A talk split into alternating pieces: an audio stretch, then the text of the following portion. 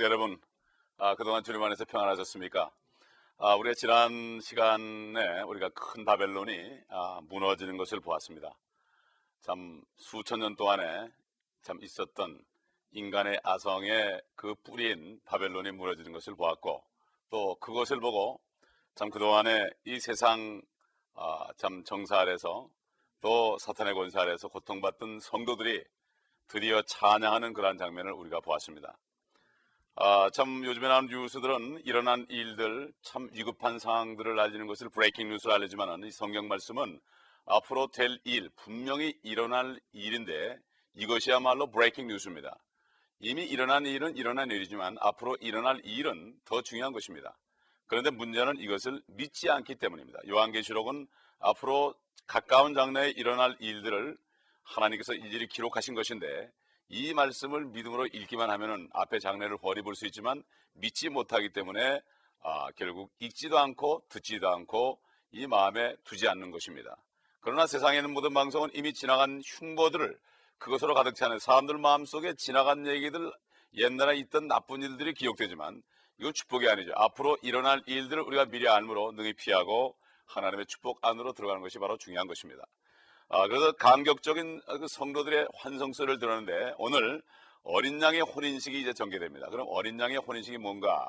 이 말씀을 보기 전에 우리 한 절만 19장 아, 6절을 보면 마지막 그 성도들이 찬양한 소리가 어떤 의미인지 보겠습니다. 19장 6절을 보게 되면은 또 내가 들으니 큰 무리의 음성과 음성 같고 많은 물소리 같으며 굉장히 굉장한 천둥 소리 같은데 말하기를 할렐루야 전능하신 주 하나님께서 통치하시도다. 이 전능하신 소위 omnipotent 이건 절대 아, 그러한 권능의 뜻이고 하나님은 전능할 뿐만 아니라 전지하십니다. 소위 omniscient, omniscient 전지하신 분이요. 그 다음에 무소 부재하신 분입니다. omnipresent. 너희가 지옥의 자리를 펼지라도 하나님이 거기 계신다고 그랬습니다. 우리 눈에 보이지 않아서 그렇지 눈에 보이지 않는다고 존재하지 않는 것이 아닙니다. 그러나 이 철학과 과학 속에 사는 사람들은 이 눈에 보여야만 존재하고 눈에 보이지 않으면 존재하지 않는 것으로 착각합니다. 그러나 영어에 보게 되면은 C라는 단어와 look라는 단어가 있죠. look라는 것은 어떤 물체를 어, 물리적으로 보는 거죠. 그러나 C라는 것은 그 속에는 영적인 현상을 깨우치는 것을 말합니다. 그렇기 때문에 C와 look는 다릅니다. C라는 것은 어, look 플러스 그 다음에 know라는 뜻입니다. 안다는 뜻이죠. 눈으로 봐서 안다는 뜻이 바로 C. 그래서 미국 사람들 무슨 질문을 하면은 알겠습니다. 그것을 I know 안 그러고 I see, I see 이렇게 얘기하죠. 아, 여기 지금 19장 아, 6절 보게 되면은 전능하신 주 하나님께서 통치하시는도라. 이제 명실공히 예수 그리스도께서 이 땅에 내려오셔서 이 땅까지도 통치하는 장면을 우리가 볼 수 있습니다. 어, 인류 역사 6천 년 전에 사탄이가 죄를 이 땅에 가져와서 어, 하나님께서 인간을 창조하시고 사람에게 인간들에게 이 땅을 물려줬지만 죄를 지음으로 말미암아 사탄의 종이 되었고 그때부터 6천 년 동안 이 세상은 사탄의 통치하에 있었습니다. 그렇기 때문에 평화가 없었고 전쟁과 기근과 아, 모든 난리 소리로 점철되고 지금도 24시간 내에 전쟁이 일어나지 않는 때가 없고 테러가 일어나지 않는 때가 없고 가면 갈수록 더한 것입니다. 이것은 왜 그렇습니까? 사탄이 때가 넘지 얼마 남지 않았기 때문에 더 난리를 치는 거죠. 그러나 이제 조만간 예수 그리스도가 통치할 때가 옵니다. 다시 이 땅을 인수받으러 옵니다. 이것은 바로 이 모든 죄들을 예수 그리스도가 자기 몸에 다 전가받아서 십자가에 죽으셨을 때 이 모든 죄가 다 없어졌고 그 다음에 죽음에서 살아났을 때 우리를 죽게 만들었던 그 사망의 권세 잡은 자 마귀의 권세를 꺾었기 때문에 이제는 죄도 없앴고 사망을 이겼기 때문에 죄와 사망의 권세를 지닌 그 사탄이는 우리 주 예수 그리스도 앞에 이 땅을 내놓아야 되는 것입니다. 이것이 바로 앞으로 일어날 일인 것입니다. 그래서 통치하시도다 이렇게 했죠. 그 19장 7절에 가보면은 기뻐하며 즐거하며 그분께 존귀를 돌리세. 이제 그 다음에 무엇이 옵니까? 어린 양의 혼인식이 다가왔고 그의 아내도 자신을 예배하였습니다. 그 다음에 8절 보니까 이제 그녀에게 허락하사 정결하고 흰 세마포를 입게 하셨으니 세마포는 성도들의 의라고 하더라. 그때 그가 내게 말하기를 어린 양의 혼인잔치에 초대된 그들은 복이 있다고 기록하라 하고 또 내게 말하기를 이것들은 참된 하나님의 말씀 드리라고 하더라. 여러분 그 어린 양의 혼인식을 한번 보시기 바랍니다. 참 이게 참 앞으로 하늘에 있을 어린 양의 혼인식의 장면을 여러분이 한번 보세요. 지금 예수 그리스도가 오른쪽에 있고 이제 신부가 예수 그리스도 앞에 나오고 많은 손님들과 들러리들이 있습니다. 금빛 찬란한 저 천국에서 앞으로 이뤄진 이 혼인식이 도대체 뭘, 뭔가? 이 신부는 도대체 누군가? 어린 양은 무엇인가? 어? 또 두 번째 그림 보세요. 역시 마찬가지로 어, 다른 각도에서 찍은 것이죠. 그린 것입니다. 앞으로 성경에 있는 이 일을 성령에 감동된 목사님이 그린 그림이 이것이 앞으로 실질적으로 이루어질 일입니다. 그렇다면 이 어린 양의 혼인식이 뭘까? 혼인식이라는 것은 말 그대로 결혼식이죠. 여러분, 이 결혼식을 이해하기 위해서는 우리가 에덴 동산으로 돌아가 봐야 됩니다. 창세기 2장에 보게 되면 하나님이 사람을 흙으로 지어 만들어서 모든 만물을 다 맡겼습니다. 그 맡기기 전에 하나님께서는 혼자 있는 것이 어, 좋지 않기 때문에 그 아담이라는 첫사람을 깊이 잠들게 했습니다. 깊이 잠들게 해서 그 속에 갈비뼈 중에 하나를 꺼내서 여인을 만들었습니다. 그래가지고 하나님께서 그 여인을 아담에게로 데려갔습니다. 마치 요즘에 결혼할 때 아버지가 신부를 끼고 들어가서 신나게 아, 인계해 주는 거죠. 에? 그럴 때 그 아담이 말하기를 이는 내 살 중에 살이요 내 뼈 중에 뼈라고 그랬습니다. 바로 이것은 내가 나로부터 만들어진 것이 아니냐. 내 살과 뼈로 된 것이 아니냐.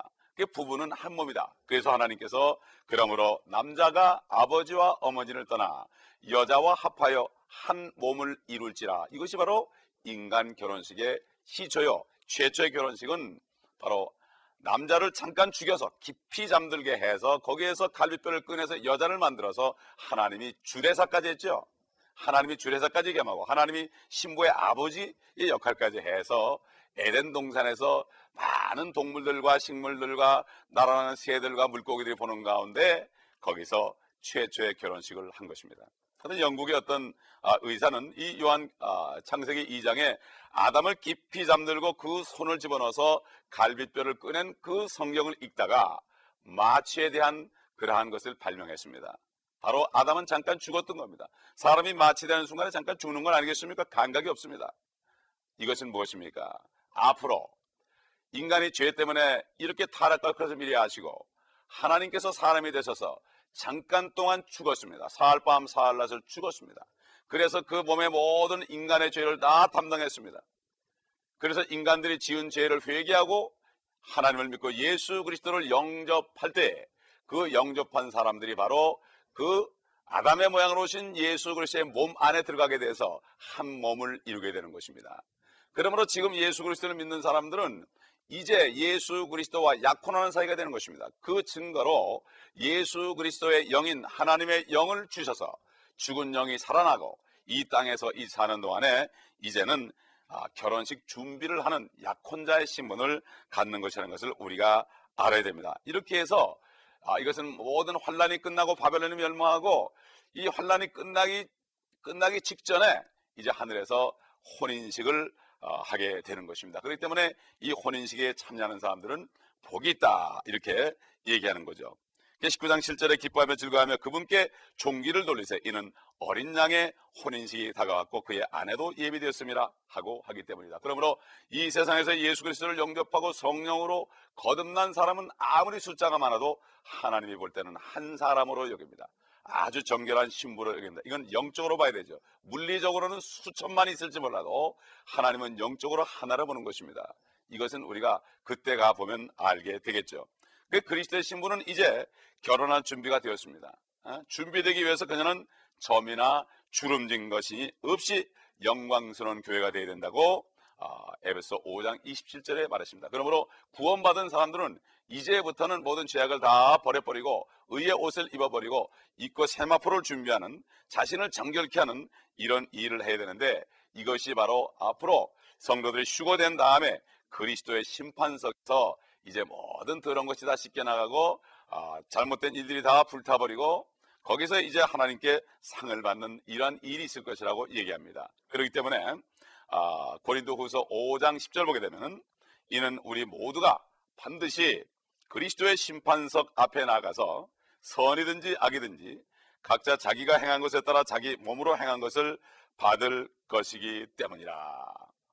결국 아, 구원받지 못한 사람은 나중에 하나님의 백보자 심판을 받고 믿지 않았기 때문에 내 모든 죄를 위해서 하나님이 사람 돼서 나 위에 죽으신 그분을 믿지 않았기 때문에 그것 때문에 결국은 심판을 받고 지옥으로 떨어지지만 그러나 예수 그리스도를 영접하고 거듭난 사람은 구원받은 사람 사람은 자기가 이 땅에 있는 동안에 선과 악을 행한 것에 따라서 심판을 받습니다. 그러면 악을 행한 것들은 그때 다 떨어져 나가 버리고 불타 버리고 선만 남아서 거기에 대한 상을 준다고 성경은 말씀하고 있는 거죠. 그 앞에 구절들은 바로 지금 교회가 신부다. 교회라는 것은 건물을 얘기하는 것이 아니라 아, 예수 그리스도를 영접하고 성령으로 거듭난 바로 예수 그리스도가 안에 부활을 돼 있는 그러한 사람들의 모임이 바로 아, 이것이 아, 신부여. 옛날 그 이부가 아담의 일부였듯이 바로 그런 사람들은 아담의 모습으로 나타나신 예수 그리스도의 일부다 이것입니다. 그렇기 때문에 사도 바울은 어, 사도행 어, 에베소 5장에 쭉 뒤에 가보게 되면은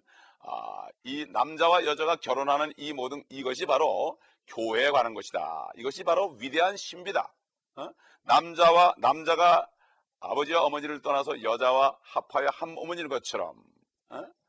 하나님이신 예수 그리스도가 남자의 몸으로 아버지 하나님을 떠나서 이 땅에 오셔가지고 자기를 믿는 사람들을 영접해서 모든 죄를 다 용서해 주시고 자기의 영을 집어넣어 가지고 하나님의 영을 통해서 자기하고 똑같이 하나님의 영이 있는 사람들로 해서 신부로 맞이해서 아, 결국은 자기가 한 몸을 만들었다. 이것이 바로 지금 신랑 신부 시집가고 장가하는 것은 하나의 모형이요 그림자입니다. 이건 모형이지 실제가 아니에요.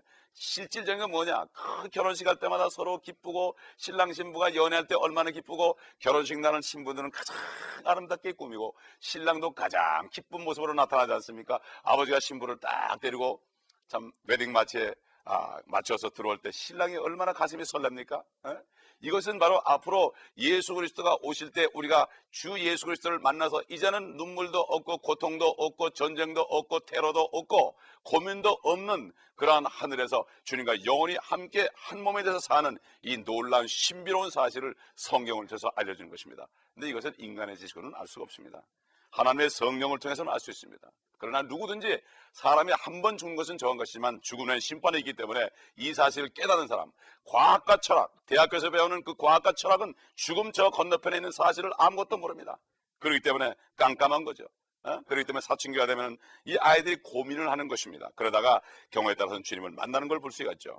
그래서 이 예수 그리스도를 믿은 사람들은 이 땅에 있는 동안에 모든 죄악들을 다 버리고 의의 옷으로 세마포를 단장해야 된다. 그 다음에 이제 예수 그리스도와 결혼하게 되는 것입니다. 그 현세에대해서 지금 그 예수를 믿은 사람은 순결한 처녀로 그분과 약혼한 상태고 혼인식은 주 예수 그리스도가 바로 이 땅에 오시기 직전에 하늘에서 치러질 것입니다. 우리 19장 8절을 보실까요? 이제 그녀에게 허락하사 정결하고 흰 세마포를 입게 하셨으니 세마포는 성도들의 의라고 하더라. 세마포는 성도들의 의라. 어, 우리가 예수 그리스도를 믿고 거듭난 것은 우리 행위가 아니죠. 어? 우리 행위, 우리 행위로는 구원받을 수 없습니다. 인간의 행위는 더러운 걸레 같다고 그랬습니다. 어? 하나님이 볼 땐 그렇다는 얘기죠. 그러나 예수 그리스도를 믿음으로 은혜로 구원받았습니다. 이것이 바로 하나님이 거저 주시는 선물입니다. 영원한 생명을 거저 주시는 선물에 왜냐하면 예수 그리스도께서 우리 죄를 다 담당했기 때문에 바로 우리는 나의 의가 아니고 하나님의 의로 선물로 구원을 받은 것입니다. 이 선물은 받으면 되는 것입니다. 받으면 되는 것입니다. 어? 얼마나 쉽습니까? 근데 인간들은 너무나 고생해서 먹고 살기 때문에 무언가 내가 이 일을 한 대가로 벌지 못한 무언가 잘못된 걸로 생각하지만 하나님은 우리에게 거저 주시기를 원합니다. 바로 성경의 메시지가 그것입니다. 영원한 생명을 거저 주는 것입니다. 목마른 자도 오라, 배고픈 자도 오라, 다 와서 포도주와 젖을 그냥 사라고 그랬습니다. 그냥 준다 그러면 의심하는 세상입니다. 뭔가 내가 노력을 하고 고통 속에서 돼야만 보람을 느끼는 세상이에요. 이것이 바로 인간의 의입니다. 그러나 우리가 구원받은 것은 나의 의가 아니라 바로 하나님의 의인 것입니다. 그러나 구원받은 다음에는 성도가 된 다음에는 성도들이 이제는 죄를 떠나고 멀리 떠나보내고 이제는 하나님의 말씀 안에서 의로운 삶을 살아야 됩니다.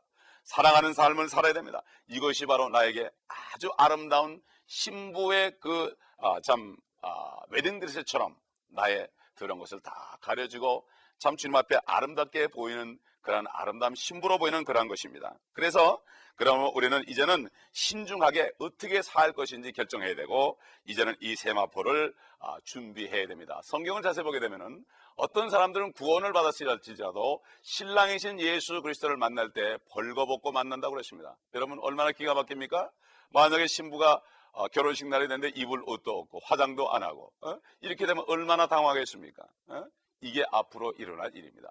여러분 은혜로 구원받았다고 그래서 너무 방심하면 안 돼. 요즘 크리스천들이 은혜로 구원받았기 때문에 함부로 생활하기 때문에 세상 사람들이 그를 보- 그들을 보고 본을 보지 못하기 때문에 저 예수 믿는 사람들 저렇게 해가는데 내가 왜 예수- 예수를 믿느냐 이렇게 얘기하는 것을 볼 수가 있죠. 정신을 바짝 차려야 됩니다 이제.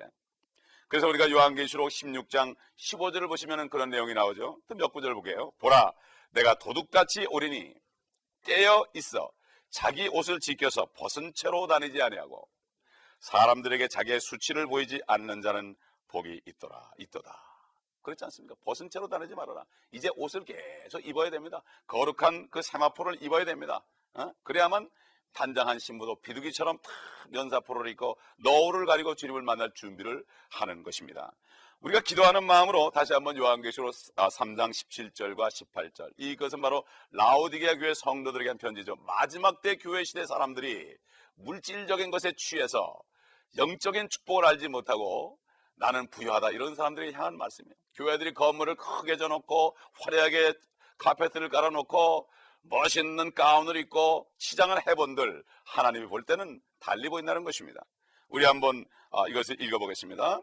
네가 말하기를 나는 부자며 부유 아, 부유하고 아무것도 부족한 것이 없다고 하지만 너는 비참하고 가련하여 가난하고 눈멀고 헐벗은 것을 알지 못하는도다. 내가 너에게 권고하노니 내게서 불로 단련된 금을 사서 부유하게 되고 흰 옷을 사서 입음으로 너의 벌거벗은 수치를 드러내지 않게 하며 또 안약을 사서 내 눈을 발라 보게 하라. 얼마나 기가 막힌 얘기입니까? 예? 이게 마지막 때 성도들에게 향한 하나님의 경고의 메시지입니다. 정신을 바짝 차리고 우리는 지금부터 내 모습을 봐야 됩니다. 영적인 눈을 뜨고 내 모습을 봐야 됩니다. 요즘에 뭐 물질만 많으면 축복받았다. 교회가 건물만 많아지면 축복받았다. 이 축복이 바로 옛날 미신이나 다름이 없습니다. 그러나 지금 신약시대의 축복은 영적인 축복입니다.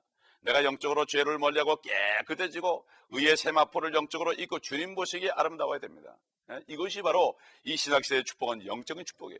이 영적인 축복을 볼 수 있는 사람이 바로 눈이 열린 사람입니다. 영적인 축복을 보지 못하는 사람은 눈이 닫힌 사람입니다. 무엇이 많아져야만 축복을 받는 것으로 여기는 사람은 육신적인 눈이 열렸지만은 영적인 눈이 닫힌 것입니다. 또 사도 요한이 계속해서 요한일서 2장 28절에 경고하는 이러한 장면이 나오죠. 어린 자녀들아 이제 그분 안에 거하라. 이는 그가 나타나실 때 우리가 담대함을 가지며 그가 오실 때 그의 앞에서 수치를 당하지 않게 하려 함이라. 어린 자녀들아, 이건 육신적인 나이를 얘기하는 게 아닙니다. 나이가 8, 90 됐을지라도 영적으로 어리면 어립니다. 제가 양론을 4년 동안을 매주 가서 말씀을 가르치고 기도해주고 그러는데 나이가 8, 90된 할머니, 할아버지들이 아직도 영적으로 어립니다. 서로 싸웁니다. 어? 기적이 누가 훔쳐갔다고 서로 싸우고 막 그냥 욕을 합니다. 이걸 볼 때, 아, 영적으로 어린아이들이구나. 그 어린아이들에게 하는 것처럼 설교를 했습니다. 어? 이게 바로 어린, 어? 아, 참, 어린 자녀들아, 이제 그분 안에 거하라. 이제 됐다. 그분 안에 거하라. 어? 왜냐하면 그가 나타났을 때 장성된 사람으로서 신부로서 죄악을 다 버려야지. 나이가 8, 90대도록 입에서 욕이 나오고 남을 헐뜯고 수근수근하고 이거 어린 사람들이에요. 어린아이는 누가 조금 더 좋은 거 가지고 있으면 서로 질투하고 뺏고 싸우지 않습니까? 이게 바로 어린아이들이에요. 요즘에 교회 어린아이들로 가득 차 있습니다. 질투하고 시기하는 바로 영적인 어린아이들로 가득 차 있다는 것을 우리가 알아야 됩니다. 그가 나타내실 때가 뭡니까? 바로 공중에 나타날 때입니다. 예수 그리스도는 두 번 재림하죠. 첫 번에는 공중에 오셔서 그분의 신부를 밤에 살짝 데려갑니다. 세상 사람들은 모르는 사이에. 아마 그때 되면 사람들이 실종됐다고 난리가 날 겁니다. 아, 부부지간에 하나가 없어지고 자녀가 없어지고 친구가 없어지고 비행기를 타고 가다가 한 사람이 몇 사람이 없어지고 조종사가 한 사람이 없어지고 배를 타고 가다가 수많은 사람이 없어져 버리고 난리가 날 것입니다. 그때 아마 아, 뉴스하는 사람들 특종으로 낼 것입니다. 그러나 그들은 별로 좋은 기분이 아닐 것입니다. 이런 일이 앞으로 닥친다고 성경은 분명히 우리에게 말씀하고 있는 것입니다. CBS나 MBC나 ABC 같은 이러한 방송국은 지나간 일들을 보고하지만 성경은 앞으로 될 일들 엄청나게 인간 세계에 한 번도 일어나지 않는 그런 비극적인 일들 어떤 사람은 비극적이고 어떤 사람은 축복된 일이 한순간에 일어날 이 일이 우리 눈앞에 지금 닥친 것을 우리는 알아야 됩니다. 그래서 아, 이 신부는 그리스도의 심판석에서 이제 정격해야 된다고 그랬죠. 아, 혼인식에 참여하기 전에 완전히 이 땅에서 행한 대로 악한 것은 다 불태워버리고 의로운 것만 다 추려가지고 특별히 하나님을 위해서 일한 것들 보상이 주어집니다. 그래서 그녀는 점없고 흠없이 되는데 그 다음에 이 땅에서 주님을 위해서 일한 만큼 보상을 받는데 바로 멸류관인 것입니다. 여러분 옛날에도 한번 보여줬지만은 다섯 가지 멸류관 있죠. 여러분 우리가 이 그림을 그렸지만은 이거 이것 이상입니다. 이 멸류관이라는 것은 왕들에게 씌워주는 거예요. 디모데 후서 2장 12절에 너희가 참으면 그와 함께 다스릴 것이요. 예수 그리스도를 위해서 이 땅에서 핍박을 받으면서 이 세상을 내가 포기하고 온전히 충성한 종들에게 주는 그러한 멸류관들, 어? 의의 멸류관, 생명의 멸류관, 그 다음에 어, 기쁨의 멸류관, 그리고 어, 영광의 멸류관, 시들지 않은 썩지 않은 멸류관, 이 다섯 가지 멸류관 어? 이 멸류관에 대해서는 옛날 테이블 보시면서 여러분 공부해 보시기 바랍니다. 이것은 바로 그리스도인들이 이 땅에서 행한 대로 주시는 보상입니다. 그러므로 어, 하나님을 위해서 일하지 않은 것들은 다 불타버립니다. 어? 그러므로 이, 이후에 신부는 이제 죄가 없어진 상태로 점 없고 흠 없는 상태로 어, 남편이신 신랑이신 예수 그리스도에게로 나가서 그분을 만나는 것입니다. 이 혼인식에 관한 아, 얘기는 여러 군데도 많이 있지만 시편 45편에 보게 되면은 그 혼인식 광경이 아주 정난하게 아, 좀 그려져 있습니다. 근데 지금까지 우리가 내용들을 좀 이렇게 종합해 보면은 첫째 그리스도의 신부는 휴거 때 들림 받습니다. 그리고 들림 받은 후에 그리스도의 심판석에서 심판받습니다. 그 다음에 심판받은 후 환란 끝 무렵에 예수 그리스도와 혼인합니다. 네 번째 그녀는 예수 그리스도의 신부로 이 땅에 다시 함께 와서 그리스도와 함께 천년 동안 신혼 여행을 하게 되고 함께 다스리게 됩니다. 이 땅에서 몇십 년 동안 고생했을지라도 이런 축복을 받습니다. 또, 아, 이 혼인식에 참여하는 많은 사람들이 있습니다. 에베소 3장 15절 보면은 하나님의 가족에 대해서 나오죠. 하늘에 있는 가족이 어떤 가족이냐? 첫째는 가장 주인공은 물론 신랑이신 예수 그리스도. 두 번째로 신부인 그리스도인, 성녀로 거듭난 사람들.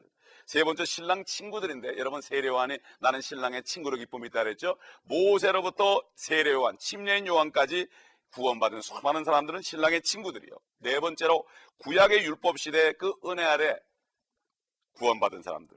율법 시대 이전에 시대 이전에 노아라든가 아브라함이라든가 아, 아, 이삭이라든가 이런 사람들 있지 않습니까? 아, 구약 시던 구약 시대 이전에 은혜로 구원받은 사람들. 또 그다음에 다섯 번째로는 환란 때 회개하고 구원받은 그래가지고 휴거된 유대인들 이 사람들을 처녀들이라고 그러죠. 열처녀도 나오죠. 처녀들 그리고 이방인들은 바로 그때 구원받은 사람들은 손님들입니다. 혼인잔치에 손님으로 초대된 사람들입니다. 그러나 지금 예수 그리스도를 영접하고 성녀로 거듭나게 되면은 이 사람은 신부가 됩니다. 얼마나 특권입니까? 지금이 바로 구원받을 때고 정말 축복을 받을 때인 줄 알아야 되는데 안타깝습니다. 이 하나님의 가족에 대한 성경 구절 아까 얘기한 대로 시편 45편에도 나오고 아가서 6장 8절로 9절에도 나오고 아가서 6장 10절은 재림에 관한 얘기가 나오고 또 2장 8절로 14절은 휴거에 대한 내용, 이 나오고 3장 6절로 11절은 재림하는 장면이 나옵니다. 여러분 이 지금 화면에 보시는 것처럼 성경 전체가 예수 그리스도의 재림입니다. 우리가 구원받은 것은 우리 위한 은혜지만은 하나님의 입장에서는 이제 모든 것이 다 끝나고 모든 죄 용서를 받은 것을 확인하고 예수 그리스도에 나오고 하나님을 믿는 사람들이 죄를 다 용서받고 이제 신부로 단장되고 옛날에 구원받은 사람들이 다 직결돼서 이제 하늘에 잔치가 있는 이 마지막 예수 그리스도의 재림과 더불어 이 땅에 영광을 받고 오시는 이것이 바로 성경의 바로 주제입니다. 19장 9절에 말씀하시기는 이것은 참된 하나님의 말씀들이다. 분명히 이루어진다 이것입니다. 에? 비유나 묵시가 아닙니다. 19장 10절에 보면 내가 그에게 경배하려고 그의 발 앞에 엎드리니 그가 내게 말하기를 보라.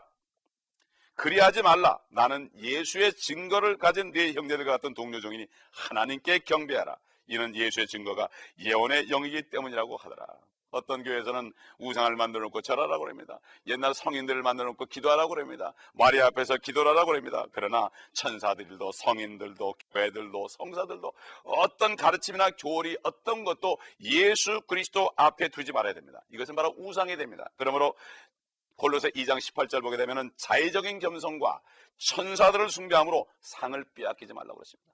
바로 하나님이신 예수 그리스도 외에는 어떤 누구에게도 우리가 절할 수가 없습니다. 이것은 바로 우상이 되는 것입니다. 어? 그러므로 구원받은 그리스도인들은 이제는 이것을 알게 되고 예수 그리스도의 영은 예언의 영이라고 본문에 말씀하기 때문에 앞으로 될 일을 아는 것입니다. 내 앞에 될 일을 아는 게 뭡니까? 가장 중요한 것은 내가 죽으면은 그리스도인들이 죽으면 분명히 어디로 가는지를 압니다. 그러나 믿지 않는 사람들은 알지를 못합니다. 젊은이들 오래 살 것 같지만은 시간은 금방 지나갑니다. 여러분이 오늘 죽으신다면은 어디로 갈 것을 아십니까? 모르신다면은 큰일인 것입니다. 이것을 알아야 됩니다. 이것을 알려주는 것은 하나님의 말씀 하나밖에 없습니다. 점쟁이들도 모릅니다. 어떤 무당들도 모릅니다. 하나님만이 아십니다. 예수 그리스도의 영은 예언의 영이기 때문입니다. 그러므로 진리의 영이 오시면 하나님의 영은 우리에게 장래 일을 알려주신다고 그랬습니다. 바로 그리스도인들은 조만간 예수 그리스도가 오시면 하늘에 올라가서 주님을 만나고 영광스러운 혼인잔치에 들어갈 것을 알기 때문에 이 땅에 사는 동안에 어떤 것도 그들을 해칠 수 없고 어떤 것도 그들을 낙심하게 할 수 없는 것입니다. 여러분 모두가 이런 축복 속에 들어가 확신 속에서 살다가 주님 만나시기를 예수 그리스도의 이름으로 축원합니다. 기도하겠습니다. 아버지 하나님 감사합니다. 이 말씀들이 깨달아지는 은혜가 있게 하여 주옵시고 깨달아지지 않는 분들에게 은혜를 내려주셔서 앞으로 될 일이 기록된 성경 말씀을 귀하게 여기고 읽고 듣고 묵상함으로 축복 속에 들어가시도록 도와주옵소서 주 예수 그리스도 이름으로 감사하며 기도합니다. 아멘